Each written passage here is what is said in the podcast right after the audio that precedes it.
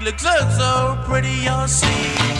Amarillo and Mexico, Arizona. Don't forget Big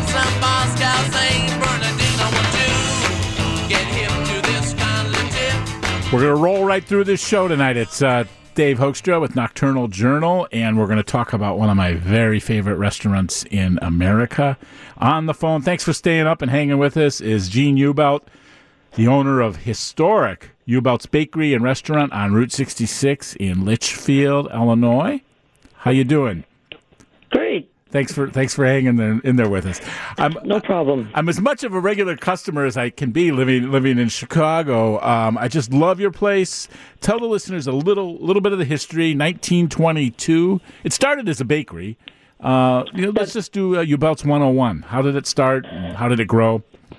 Well, we started in uh, Mount Olive, which is just uh, south of where you were in Litchfield, but uh, by my grandfather and his two brothers uh, bought an existing bakery, and um, they grew it. One brother died, and another brother opened another bakery in another location, and my grandfather uh, ran it, and then my father eventually got into the business.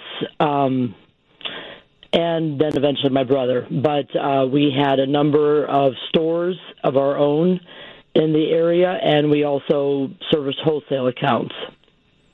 And the history there, um, it's kind of personal. I told you I, I never met you, though. I was in there last earlier this week and got. I want to ask about the bagel here in a minute, but uh, my mom's side of the family's uh, from Taylorville. So talk about uh, what you just told me. I was there lunch hour, but the Eastern European influence, the coal miners. Talk about the history of the land down there. Well, yeah, Mount Olive was um, actually founded by farmers, German farmers, but then really the first group that came in were coal miners around the turn of the century. Um, Eastern Europeans, Right. and that was really um, the town was really dependent on coal mining, and I think the mines started to go downhill in the 40s, 50s, and eventually closed in our immediate area. Yeah, my mom's side. And that's uh, when we started to branch out into other towns yeah. that uh, were so dependent on it. yeah, my mom's side came from Lithuania, and they worked in the Peabody coal mines down there. Yeah, I'm not sure uh, which ones those were. Yeah. But Yeah, but they were in Taylorville. Now you had a store in Taylorville, right? yes, we opened a store in Taylorville in the um, around, I think in the 40s. I think I think it maybe was a little higher income town. I suspect that's why they went there, and I think my grandfather had worked there for a while. And uh, I, I'm not familiar with the ethnic influence in Taylorville, but um, I, I think that's why we went there. It was probably a little, uh, little you know, better income for a ba- you know to support a bakery. How many stores did you have at the peak? I think we had uh, seven at one point, I didn't and know it was then that we many. also did a lot of wholesale, and then we also got into the restaurant business in the '70s, selling soups and sandwiches and salads in the um, in our stores. Um, And then eventually we we opened the store in Litchfield, which was a full service restaurant, that was a former burger chef, Burger Chef, right? Opened in the location. And we've been in that location since 1982, but we've been in that town, Litchfield, since around 1950. Talk a little bit. Do you live in Litch? Do you, do you live in the Litchfield area now? You do. I live in Mount Olive, actually, where we originally were from. Uh, for travelers who are listening, who are going to be going down 66, Litchfield has done such a great job with, with tourism on, on 66. I mean, I, I tell people up here about the drive-in theater. I tell them about your restaurant. Talk about how important uh, 66 is for for your customers.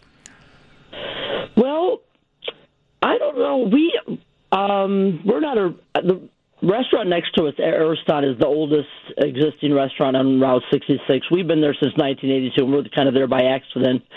But um, we mainly the people we see traveling Route 66 are foreigners. Yeah. um, a lot of European bikers and actually a number of South American bikers. We don't see a ton of Americans. Some there are some, but it's it's uh, more of an appeal to to people from out of the country, for the, from what I can see. And when I stop at your place, um, I see a lot of locals. There's certainly a lot of locals there. We draw from not only Litchfield and the surrounding towns because we had did business in those towns, but then we draw from a, a bigger radius. You know, say Bloomington, Peoria, Champaign, Decatur, and then also St. Louis. Definitely a lot from uh, Springfield. We, and then just a lot of people like yourself who travel maybe a couple times a year up and down 55 um, who we get to. But um, I I think frankly for us it's Route 66 is more about you know it's more seasonal and more foreign more more foreign customers. Do you get any uh, famous people like touring country bands? Willie Nelson coming by? Do you get? I have not personally seen anyone. Nobody really? No, nobody. Uh, uh, you know what? Um, Paul McCartney was. He was in the area once. I don't think he stopped at the bakery though. He did a Yeah, I don't think sixty-six. he's- He did a sixty-six tour. Yeah, Um, I wrote yeah, about he, that. I, But he was in the neighborhood, right? I don't know if he stopped in Litchfield. He stopped in Springfield. I don't. I don't think he stopped in Litchfield. I went to see Merle Haggard one time. He played at uh, in Taylorville. It was a place. Yeah, there was a, some kind of country western place that we used to deliver to in Taylorville. Yeah, I want to say it was called Nashville something, Nashville North or Nashville. But anyway, Right, right, I went and saw right. Haggard down there, and he he loved he loved talking about sixty six. Now, Yeah.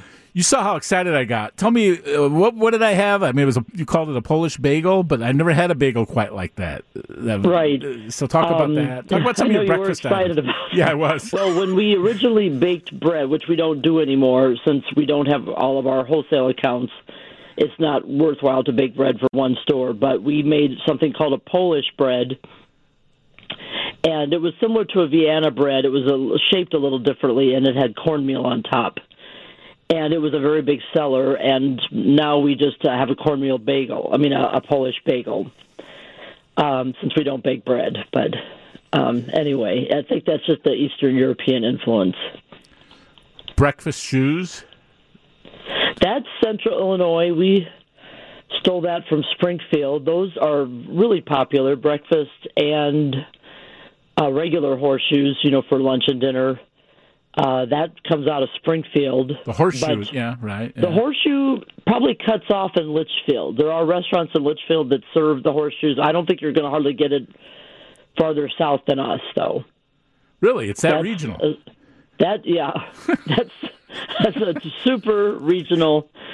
Um, they're a very big seller, the breakfast and the lunch and dinner. We have a special one actually for for Father's Day tomorrow. But Yeah, I'm gonna um, go over that menu. But I mean, do they argue like deep dish and thin crust, like horseshoe? I mean, is there argument? I mean, I, well, I think in Springfield they do. I think in Springfield there's some argument about I think different things. Um, your I'm not sure what, but your breakfast Yeah. shoes. I'm just reading off the menu here. Two split biscuits topped with scrambled eggs, uh, original or ultimate ingredients, then topped with cheese sauce, sausage gravy, and hash browns. yeah, now that's our take on it. Yeah.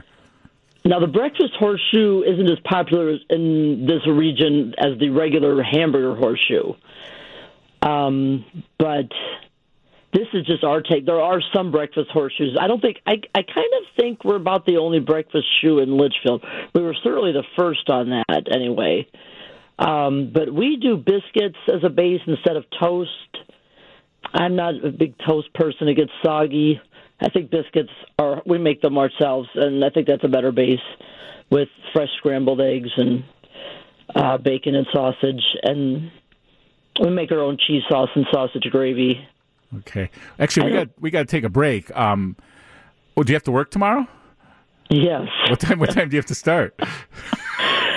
Well, not at four or anything, but Okay. Because I could I need could talk I could talk about your times since it's a holiday. I could talk about Jubelt's to about three in the morning, but anyway, I won't do that.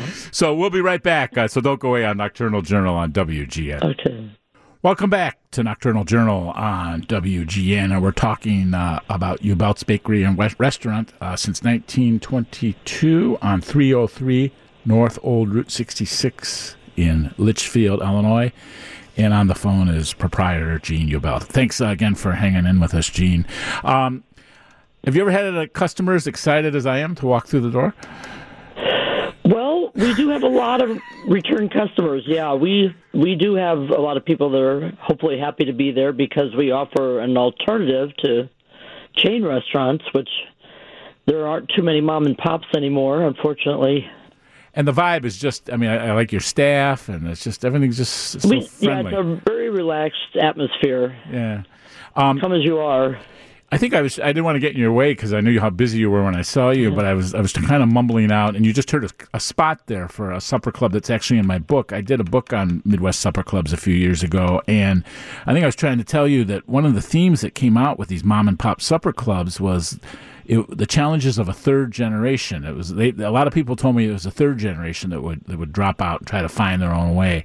So talk about your experiences in, in keeping the, the business alive. And and I want to I read some of your notes about it's been very successful under your watch. So so talk about what it was like to be a third generation owner. Well, um, you know, the bakery business changed drastically. It's uh, a completely different business than it was, um, you know, when my father ran it. But originally, people were dependent on bread, you know, from the bakery, and then they weren't really. It wasn't really in supermarkets like it is, but you know, in the 80s, uh, that was a huge time of change for our business because the the town, the small towns, were all going down tubes, and lifestyles were changing with women working. Um, people weren't cooking like they did. They didn't have a pie for dinner or a coffee cake. And our business was drastically changing, especially especially with the our, our the stores that we had in the small towns. That really wasn't working at that point um, combined with so that was going on in the 80s and 90s. The small towns going down. A lot of the accounts that we sold to the mom and pop supermarkets were closing, or they were, if they were still open, they were putting in their own bakeries uh, rather than getting deliveries from us. So that business was drastically changing, and uh, my father and brother actually were both in declining health. Um, so there was a lot going on in our our family. Uh, so right before my father passed away, or actually right after my father passed away, we my brother was still here. We I had just come home from Chicago and we closed. I had been living in Chicago. and We had we closed all of our stores, and then after um, except Litchfield and Mount Olive, and then my brother passed away in 2004. My father passed away in 2003. Then my brother passed away in 2007 and that's when I took over the business. And I we closed Mount Olive and we moved our production to Litchfield because that was certainly the most viable, you know, location, with it being a hub to the area and you know with its proximity to 55. So um, I hadn't planned to come home. I you know I hadn't I was in Chicago for 20 years. I didn't have a plan to come home. Things just turned out that way. I did happen to have a degree in restaurant management that I hadn't really used, and I had always helped out in the business. But I didn't have the emotional attachment to different things that they had been doing, so I was willing to make changes. Ah, that's the, you know, make big changes that needed to be made. give me an, give me an example of like one big change. Well, um, just leaving, moving out of Mount Olive. Yeah, okay. Uh, my fa- father and brother were committed to staying in that town, uh, which we had been in, you know, since 1922, but didn't have the location. Um, it didn't have the, the traffic at all that, that Litchfield does. Um, so that was just, you know, That's uh, interesting. That's interesting the way you put that, though. Not having the emotional attachment they had. You had well, no, you had more of an objective view, I suppose. right. I had yeah. an objective viewpoint. yeah. and just seeing different businesses in Chicago, um, I just saw what I knew what we needed to do, and we did have a very good location in Litchfield with 66 and 55. So that business has grown substantially, and the restaurant is two thirds of the business, and the bakery is one third of the business, which is a, a good mix. It, it's a big draw for people. We still make a lot of the things we've made for years and um, it's still fresh bakery. It's just not as as many things as we used to make, but I always love your uh, and tell me which one sells more. You always have your Cubs and Cardinals cookies. well, um, Central Illinois is is actually probably from Litchfield uh, to St. Louis, it's you know cards, but really going up to Springfield and North, it's pretty split. That's pretty heavy Cubs actually. Yeah, yeah. But you always. But uh, we still sell more cards.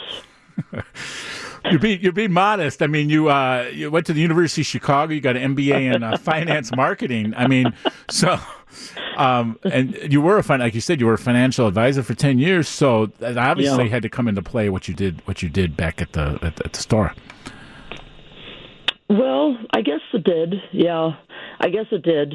I just um just knew what we had to be, do- you know, what had to be done. You know, we just had to the changes that had to be made, and um, I'm just coming. I was just coming in kind of as an outsider, really, almost. Ah, uh-huh. Even though I did, hel- always helped in the business, but Okay. it's just, Um, uh, it's just that's what we had to do. give me the uh, hours of uh, the restaurant, the bakery and restaurant. Six a.m. We're 6 a.m. to 8 p.m. daily. website. Uh, www.jubelts.com. Father's Day brunch. I'm going to try to get this out before we leave. French Oh, that's okay. French Fre- French toast, three pieces with bumbleberry and cream cheese, topping with bacon ham or sausage. That's seven ninety five. Two eggs, bacon, sausage, or ham, hash browns, casserole, sausage gravy, fresh fruit cup and biscuits. Eight forty nine. Butcher shop pony, or there's the horseshoe supreme. One or two split biscuits. We talked about that. Scrambled eggs, chopped ribeye, sausage, bacon, and ham, uh, covered with cheese sausage and sausage gravy and hash browns. Seven twenty five and eight eight ninety five. What is uh, describe bumbleberry? I don't know what that is. Bumbleberry was a pie that we used to make. We have a lot of old recipes. Um, Bumbleberry is one we used to make, and it's actually I've changed that up. But Bumbleberry is actually at least three berries, and sometimes it also has apple or rhubarb in it. But our Bumbleberry is strawberries, raspberries, blueberries, and blackberries. So we have pie, we have crepes, we have we top it on cheesecake, we have it on the French toast, we have muffins, Napoleons. We do the same thing at Mother's Day, only we do fresh strawberry. Good for you. And last thing, what's the best seller there? In the whole place? Yeah, if, if, if, if somebody listening wants to come in, what what can't they miss? What would it be? Tea cookies. What are those? They are a little round cookie with. I should have given. Did I give you some? No. A little round cookie with sprinkles and a icing dot. It's not a sugar cookie, but it's a it's a similar to a sugar cookie, but it's not a sugar cookie. It's different ingredients, and we sell tons and tons. We have to have them every day. We sell. I think our record was um, Good Friday, which we sold fifteen hundred. um, but they are a huge seller. Usually, people buy them by the dozens.